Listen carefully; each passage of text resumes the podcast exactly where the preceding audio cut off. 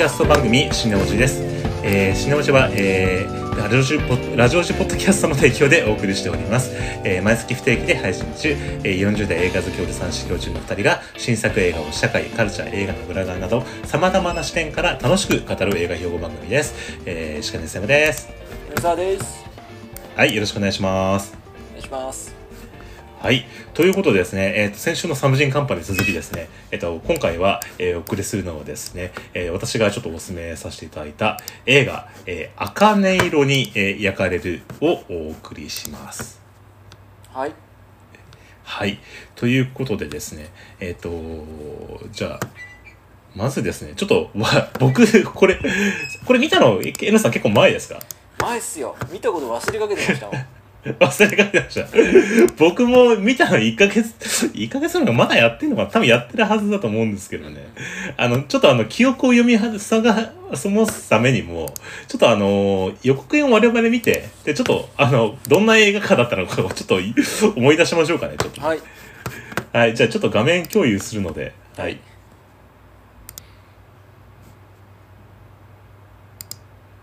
はい。ということで僕も見終わりました。はい。じゃあですね、えっ、と、ちょっと僕の方から、あの、この、あえっ、と、映画のですね、あらすじと概要を簡単にちょっとご紹介していただきます。えっ、と、こちらもちょっと映画コムさんのですね、あの、説明からなんですけれども、えー、まず、えー、小野町子、えーさんのですね、女優の、えー4年ぶりとなる単独の、えー映画主演で、えっ、と、船を編む、えっ、と、映画、夜空はいつでも最高密度の青色だの石井優也監督による人間ドラマと。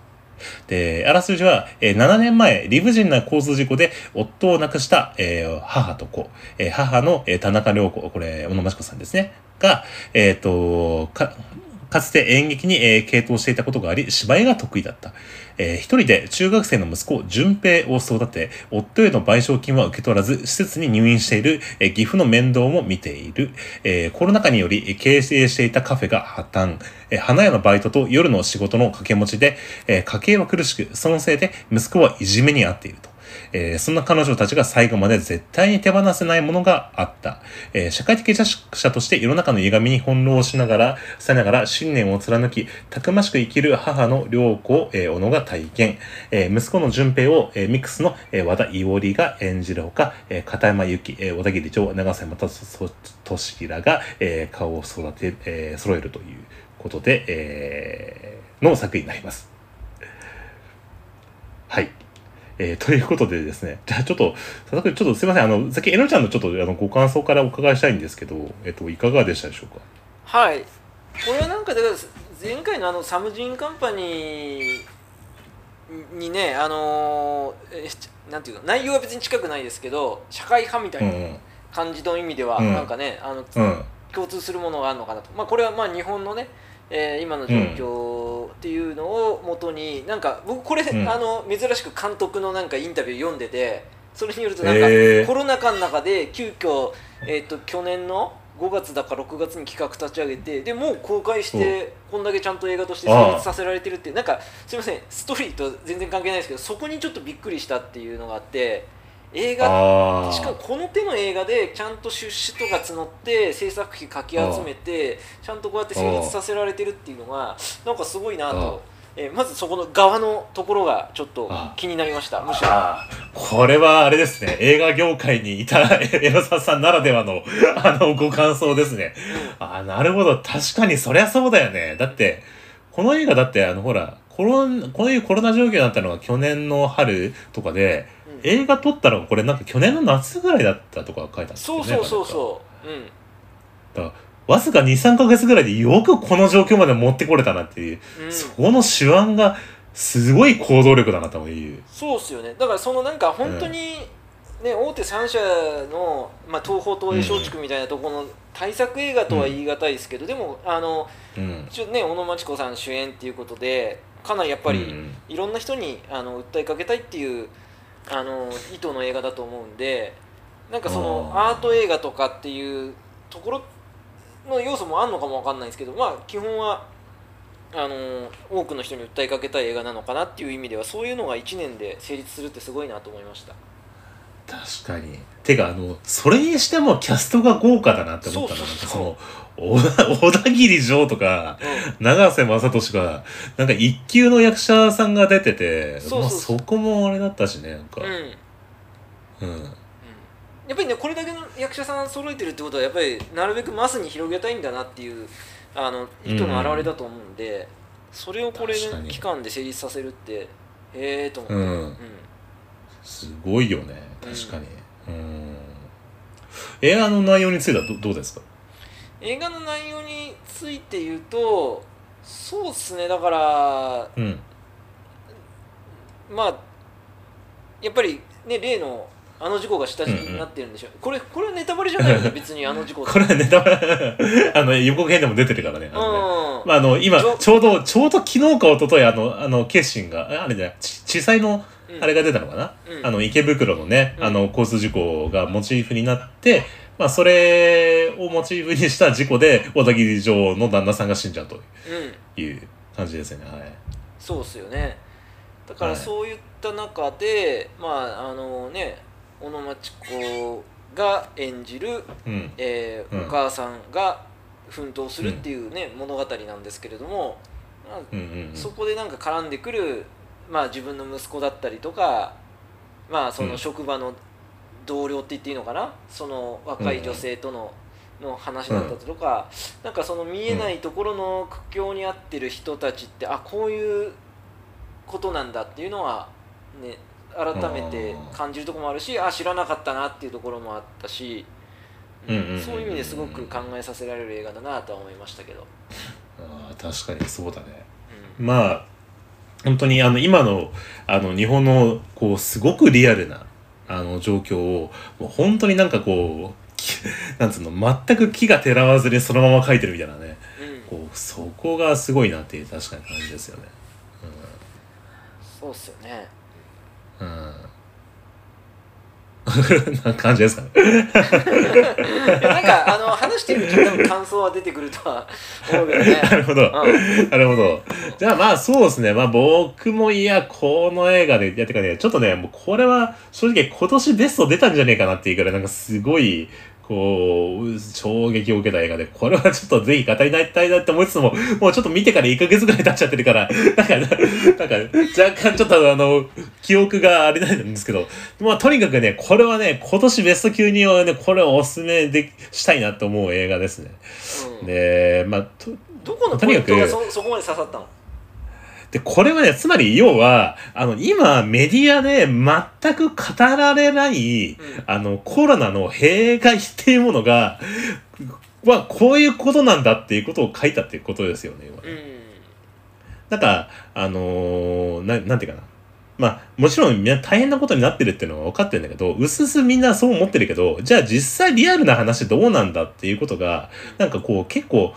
あ、そんなに報道されてないじゃないですか、ねうんこう、テレビとかで。うむしろなんかこう、あの、おうち生活楽しもうとか、なんか、星野源が歌歌ったりとか、なんか、そういう、その、おうち生活でいかに楽しくかするかするかみたいな、まあそういう話ばっかで、いやいやいやいやいや、それでとんでもないことになってますよっていうことが全然描かれてなくて、んうんで、でそれを必死で映画にしようと思ったこの石井優也監督は、もうね、経営、もうなんつうの、もう本当にすごいなというか、もう本当に、あの、リスペクトですね、これはね。本当にうんいや本当に実現させるっていうのはすごいと思うだからやっぱ側の話になっていくんですよね、僕はそこのうんうん実実際さ、まあ、ここの映画って、まあ、おいわゆる大手三社じゃないよね。その、なんていうか、こう。で、そういうところでもやっぱこう、その数ヶ月だから、もうもしその後、じゃあ仮に4月に思い立ったとしても、8月には要は撮影をしてるわけだから、わずか4ヶ月程度ってことなんだよね。うんその間にこういうことがするって、やっぱ相当大変ってことやっぱ。そうだだからやっぱお金がね本当になかなか集まんないっていうのとだから低予算映画で、まあ、パッと出すんだったら別にあのできると思うんですけど、あのうんこれ確かちょっと僕のあの見た記憶が間違ってたら申し訳ないんだけど朝日新聞が入ってると思うんですよ、ああ、確か、そうだった気がする。出資者に、うん、うん。結構ねそこまで大手企業がいきなりポンと乗ってで制作費出して、えー、とクランクインして もう企画してなんか数ヶ月後に撮影ってすごいなと思って、うん。うん。そこまで乗せる確かにね。うんそれはつまりもう要は企画力というか、まあ、そのてか、まあ、監督発信っていうことだから、うん。まあ、その熱意がそのだ朝日新聞みたいな企業を動かすっていうのもすごいしね、うん、だから日本の映画ってもうね、あの基本やっぱ原作が何部売れましたとかそこからあー。まあ、ある種なんだろう出資しても、えーうん大丈夫だって上司に説得できるような資料を整えられるあ数字を用意してでそれで出資って みんなで決めていきましょうみたいなねでやるわけなんですよ。なんだけどこれって別になんか原作あるわけじゃないしその監督それ完全オリジナルだもんね。うん。まあその監督のね、実績があるっちゃあるんですけれどもでもなんか、ううんん実績がある監督ですよって言ってそれだけで大手企業がお金出すかっていうとすどうなんだろうね。わちょっとそこのところで言うと、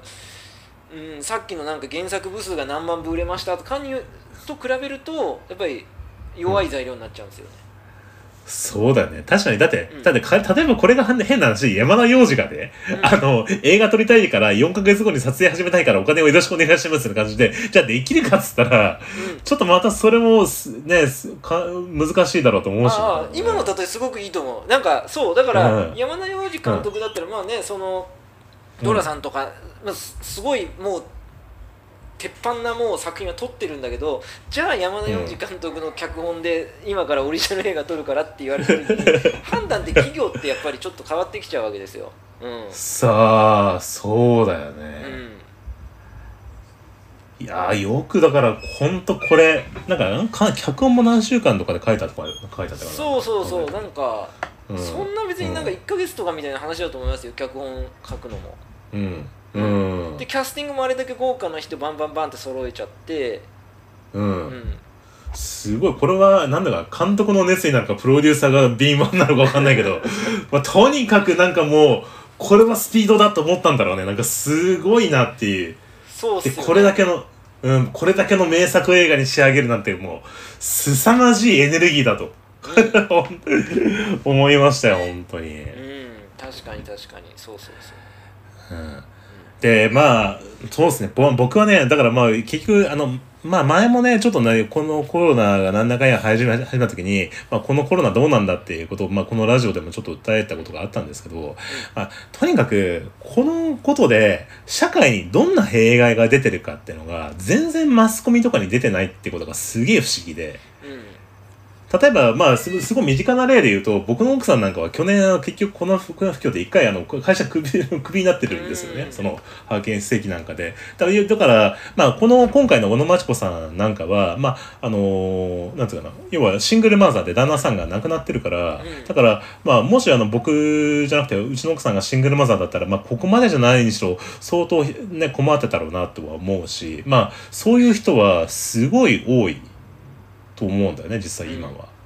だけど全然そういう人のことが描かれてなんかメディアとかでも報道されないし、うん。なんでなんだろうっていうのがすごいこう思ってて。うん、そこですよね。だからその飲食店が苦境に陥ってますっていうのはテレビはちゃんと報道してると思うんですよ。そこはね。うんうん。なんだけど、うんうんななんだろうな。た例えばそのむ息子の描写で言えばまあ、うんうん。あれって結局そのいじめ問題みたいなところに入ってくると思うんですねで、うんうんうんいじめ問題って別になんかコロナの前からあったかしなかなかそこの、それがエスカレートしコロナによってエスカレートしてるっていうところだと、まあうん。テレビのメディアとしては絵としては描きづらいのかなとか、まあ、テレビってやっぱり絵になるものじゃないとなかなか描かないんで、うん。うん。過去に何か問題が潜在的にあったものがすごくあのうん。先鋭的になっちゃったのがこのコロナだと思うんで、うん。うんそうなんだよね。だからもともとあった問題なんだけどそれがすごいより顕著になったんだけどでもそれを描きすぎるとあの視聴率取りにくいからだからあのとりあえずテレワークとお楽しみグッズみたいなの流しちゃうみたいなそういうような前のちょっとなんかあのほらあのな東海テレビのあのドキュメンタリーもちょっと通じるけど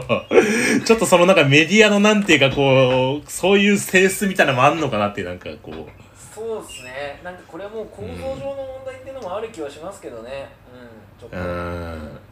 で、まあ今回の話だと結局その要は、あの、本当はそのカフェをね、自分で経営してたんだけど、小野松子さん、このコロナ不況で、あの、潰れちゃって、で、あの、今は、あの、その性風俗産業で、っていうかあの、いや、ピンサロですよね。ピンサロ嬢として働いて息子を育ててるっていう。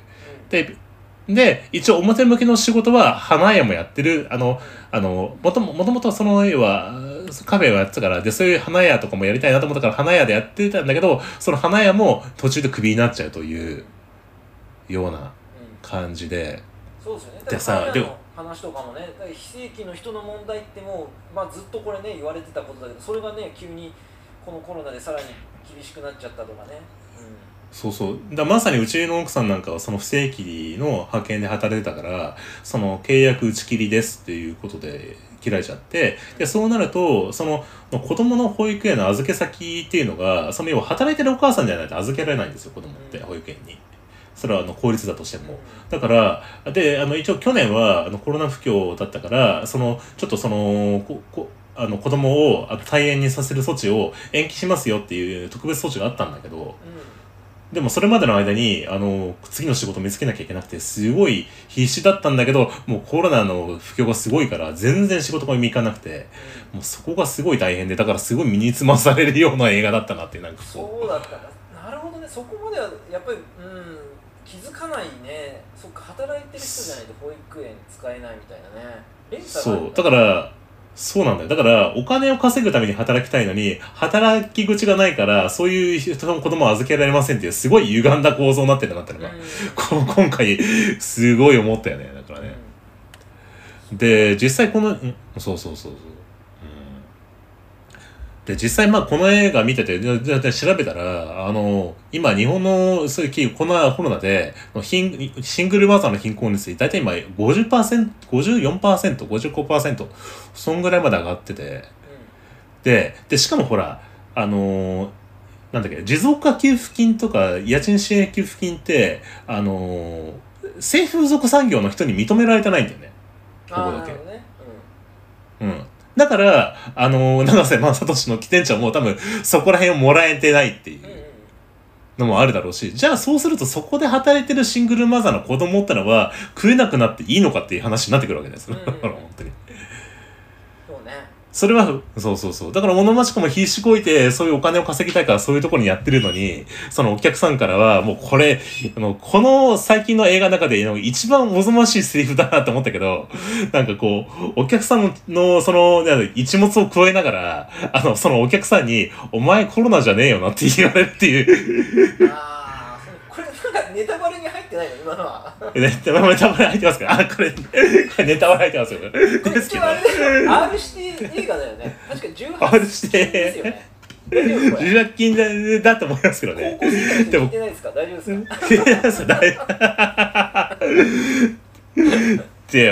これね、このセリフはね、ここ、こ今世紀最大のおぞましいセリフな、ベスト3に入るなっていう、思いましたね、これはね。うん。そうっすよね。うん。だ結局ほら、みんななんかほら、テレワークしろ、テレワークできればいいじゃないかみたいなこと言ってるけど、うんあの、まあ、僕もね、まあ、まあ、結局まあ、そういう仕事だから、まあ、テレワークになってるけど、実際にテレワークできる人って今2割ぐらいで、うん8割ぐらいは出社しなきゃいけない、もしくはエッセンシャルワーカーの人だから、まあ、そんなんで、じゃあ簡単にテレワークしろとか言うなよっていう、そうじゃなくて苦しんでる人もいるだろうっていうような感じも思うしね、なんかもう、えー、いげつねえなってなんかほんとね。ねなんかその、ね介護職の方になんかどんどん人をシフトしろとかなんかいろんなね話はある一方で、うん。そうそう言って別になんかテレワークできないから。ね、うん、そう。で、で、あの、で、あの、ほら、この小野町子の、あの、亡くなった小田切城のお父さんが、えっと、老人ホームに入ってて、うんで、その、お父さんに面会しようと思ったら、あの、面会でき、その、なんつうの、あれ何ですかあれ？あのガ、ガラス越しというか、あの、そ、外にマイクがあって、そのマイク越しに話さなきゃいけないって、これ、こんなことになる、これ多分本当なんだろうなね、なんってかあれすごいいう。リアリティ感じてなかなかあこれなんか取材したのかなって思いましたけど、うーん。それもすごかったけどね。いやーとにかく 描写がすごいリアルで凄まじいというかなんかまあそういうような感じで。ね。あとなんかあのどうなんだろうねなんか市営住宅に入ってることでなんかそれでいじめられるとかね、息子役の人がね。そうそう。だからこれってさほらあの昔ねあのほらあったけどほらあの次長課長の次長のほらあの河本のがお母さんがさその要はあの次長がもその河本が儲かってんのになんかじあのその持続なんていうの？あの生活支援を受けてることがどうなんだ？みたいなことがさあの責められたことがあったけどさ要はそのなんていうかな？こうほら日本人ってなんかやたらそのなんていうかこうあの福祉を耐えることがなんか罪悪だみたいななんかよくわかんないこうなんかこう、なんていうの？同調圧力っていうかなんなんなんていうかこう世間というかうん。うんそういうのがこうぬを描いてる感じがしてて、うん。うん、怖いなっていう、そうっすよね。だからうん。ねなんかそこのところはすごいあるよね。うん、これすごい変な話なんだよね。だから本当にさあのーほらまあさっきこの間の昨日先週の映画のあの韓国のやつででもあったけど結局要はあのーなんていうのほら日本ってほらプライマリーバランスを黒字化しろなんとかしろみたいな感じのことで言ってるけどそういうようなその税金で何かしたり税金で何かをして駆除するっていうことは別になんかこう日本の借金を増やすことでも何でもないのになんかこうそれがまるでなんかこうクリなんかこうはは非国民みたいな感じの変な空気を作り出されるというかなんかこそれがこういう子供のところにまで来るのみたいななんかすごい。ね、本当にああいうことがあったんですかね。なんだどうなんだろう。うん。うん。必要なんですかねあの部分はね。うん。なんなんなんなんだろうねなんかね。まあとにだこのなんつうかな。あのここの今回この映画のポコピーがあってでななんだっけ？えっ、と悪い冗談みたいなばかり起こるこの世界で母ちゃん僕も生きて生きるっていうのがこの映画のキャッチコピーになってるんですけど本当冗談みたいな世界になっちまったなっていうなんかこう感じですよねなんかね。ね。この映画見てると。うんまあ、まあ、ちょっとなんかね、もう言ったらキリがないんだけど、まあ、とにかくそんな感じで、凄まじかったなっていう、なんか、印象ですかね、なんかね。うんなんかありますかね、皆さん的には。なんかありますか いやなんか暗い話ばっかりはねしてるんですけど結構あの最後痛快な部分もあったりするんで、ああ、そうだね、そうだね。うん、うん、カタルシスを得られる映画ですよ、そうだね。あの、だからほら、今回、茜色に焼かれて何のタイトルなんだかと思ったんだけど、それ結局この茜色っていうのは、その、要は、あの印象的なところで毎回毎回その赤っていうものをさ、あの、小野真知子さんが衣装で着たりとかうんして、で、それはいわゆるその、小野真知子さんの中に流れる、こう、戦闘の色というか、こう燃える心みたいなのが結局赤で。で、わあれを着ると要は私はせ戦闘モードの、なるんだ、ここに、あの、ひ他の人にはこう優しくなんか大丈夫、大丈夫みたいな感じで言ってるけど、でも心の中ではすごいこう真っ真っ赤に燃える炎があって、で、それは、その女優をやってて、その、そういうのをやってた小野真知子さんのエネルギーみたいなのを体現してる茜色っていう、なんか、だってね、なんかね、映画のタイトルも絶妙だなとなんか思って。確かに確かに。あそういう意味でそうですね、うん。で、それが最後ね、あの男になんかこう、かか仮想敵とされる あの、あの男男にぶつけられるところがね、そう、爽快で、あの、長瀬正俊のあの店長がこんなにこう、頼もしく思え、思えたことはないみたいな感じの感じになりましたけどね。うん。だもうつそういう意味でね、あのー、本当なんかこう我々の今の抱えてるところの鬱憤を晴らしてくれるようなこうこうえーのね 展開になりますけど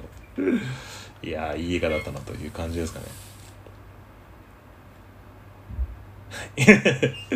じゃあそんな感じですかね。うん、そうですね。うーん。いやーまあとにかくね、もう本当なんか、ほん ほんとこの映画のコピーじゃないけど、本当冗談みたいなね、まあ、今世界になっててね、なんでこんね、こういうことになってるかっていうのはね、本当鬱憤を晴らすには、もうぜひこの映画を見てね、ちょっとね、あの、あの、胸の鬱憤を晴らしてほしいという感じでね、おすすめしたい一本です。はいということでえっとあの石井優也監督の「アカデミア」焼かれる、の